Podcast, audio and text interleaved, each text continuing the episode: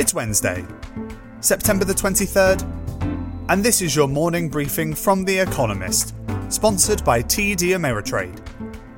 Coming up, COVID 19 claims 200,000 Americans, and Republican senators lock arms. First, the world in brief. America passed a grim milestone, marking 200,000 COVID 19 deaths. In Britain, a resurgent daily rate of infections prompted Prime Minister Boris Johnson to reimpose strict rules, which he said might be in place for six months. Several other European countries are heading into a dreaded second wave. India was breaking records with more than 90,000 new cases a day until, a few days ago, it started counting radically fewer. Regardless, it is on course to have the world's largest caseload. Brazil, in third place, is trying to reopen its football stadiums at 30% capacity. Senator Mitt Romney said he would support holding a vote on President Donald Trump's Supreme Court nominee. That should secure sufficient Republican backing to start the process of appointing a replacement for the late Ruth Bader Ginsburg.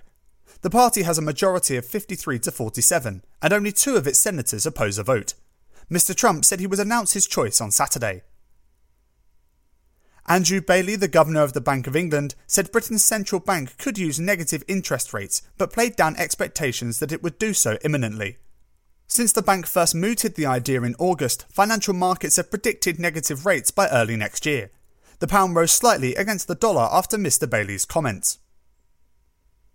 Nearly 70% of voters in a referendum in Italy favoured reducing the size of the country's parliament. The number of MPs in the lower house and Senate will be cut from 945 to 600 by 2023. The Five Star Movement, part of the governing coalition, reckons the reduction will save 1 billion euros, $1.2 billion over the course of a decade. A court in Beijing sentenced a critic of President Xi Jinping to 18 years in prison on charges of corruption. Ren Zhiqiang, a property tycoon, went missing in March after calling Mr. Xi a bare naked clown in an essay critical of his response to COVID 19. Human rights campaigners have accused China of using corruption charges to silence dissenters. President Xi Jinping said China, the world's biggest greenhouse gas emitter, will become carbon neutral by 2060, after hitting peak carbon emissions around 2030. Mr. Xi's pledge at the United Nations General Assembly is a fillip for the UN, whose efforts to lead action against climate change have spluttered. It is also a handy rebuke to climate change skeptics in America's government. And Tesla unveiled plans to halve the cost of the batteries used in its electric cars within three years. By building its own fuel cells and using fewer components, it aims to cut the price of some vehicles to $25,000, comparable to that of a combustion engine car. With characteristic bluster, Elon Musk, Tesla's boss, said the firm would soon build 20 million vehicles a year. Last year, it delivered 367,500.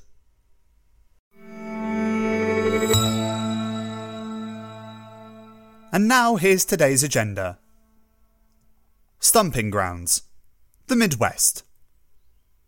Judging by their travel schedules, America's competing presidential campaigns view the Midwest as crucial for victory. Donald Trump visited Ohio earlier this week after having recently swung by Minnesota and Wisconsin. His running mate Mike Pence will be in Wisconsin and Minnesota on Thursday. Joe Biden spoke to workers in an aluminium factory in Manitowoc, eastern Wisconsin, on Monday.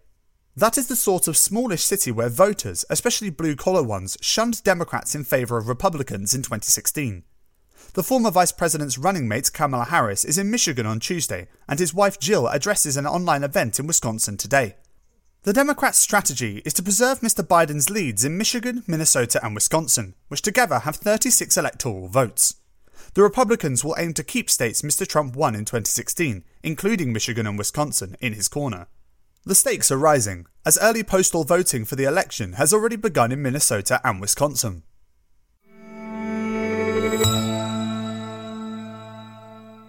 Pared down. Canada's parliamentary agenda. A resurgence of COVID 19 in Canada will overshadow its new parliamentary session opening today. Justin Trudeau had planned to trumpet a green post pandemic rebuilding programme in his throne speech, which the Prime Minister uses to outline the government's plans. But Mr. Trudeau has discovered Canadians are more worried about jobs, rent payments, bankruptcies, and a second lockdown.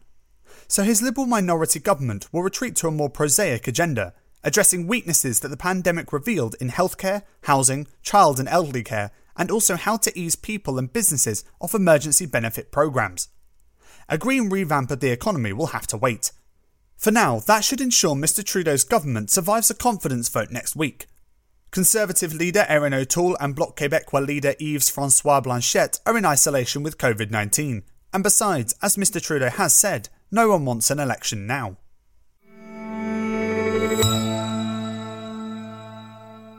Highway to Hell Lebanon. Seven weeks after an explosion rocked their capital, it is business as usual for Lebanon's politicians. At the United Nations General Assembly today, officials will meet to urge the swift formation of a new government.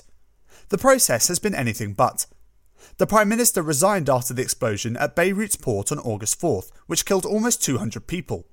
His designated successor, Mustafa Adib, wants to form a small cabinet of political independents. But the two main Shia parties, Amal and Hezbollah, are blocking him, insisting on control of the finance ministry. While they argue, Lebanon sinks. A banking crisis has devalued the currency and pushed annual inflation to more than 100%. Half the population lives in poverty. Thousands of families cannot afford to fix homes ruined by the blast. Asked what would happen if Lebanon fails to form a government, the president, Michel Aoun, was blunt We're going to hell. Many Lebanese feel they have already arrived there.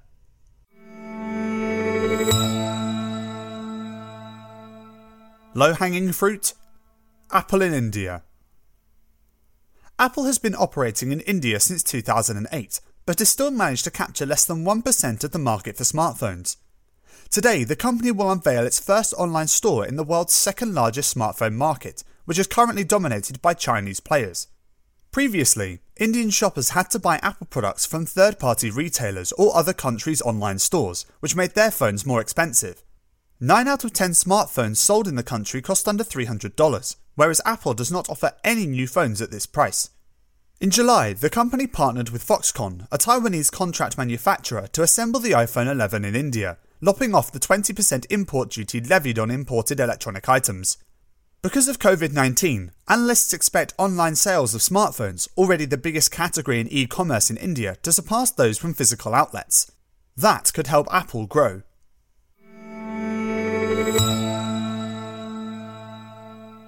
Lukewarm welcome. Europe's asylum compromise. The European Commission expects to win few friends when it releases proposals to shake up the European Union's asylum rules today. EU countries are hopelessly divided on the topic and have been since 2015 when the migration crisis was at its peak. Some want to share asylum seekers, while others refuse to take any at all. Although most countries want much stricter rules on the processing of arrivals, the frontline states that will actually have to do this, such as Greece, Italy, and Spain, worry that they will be stranded with refugee camps at their borders. Likewise, a plan to make it easier to deport failed asylum seekers will be sharply scrutinised by NGO groups. Coming up with a plan that placates or annoys equally these different groups will be no easy task. No one will be satisfied, says Ylva Johansson, the commissioner behind the proposals.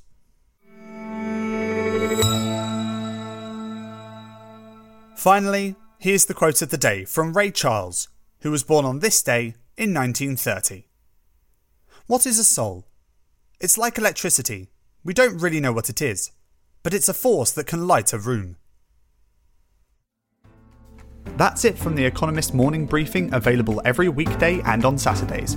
You can hear interviews and analysis from our journalists, including our current affairs podcast, The Intelligence by searching for The Economist on your podcast app or asking your smart speaker to play the latest Economist radio podcast. And as a subscriber, you have access to each week's full edition in audio. Just download the Economist app on your mobile device to start listening.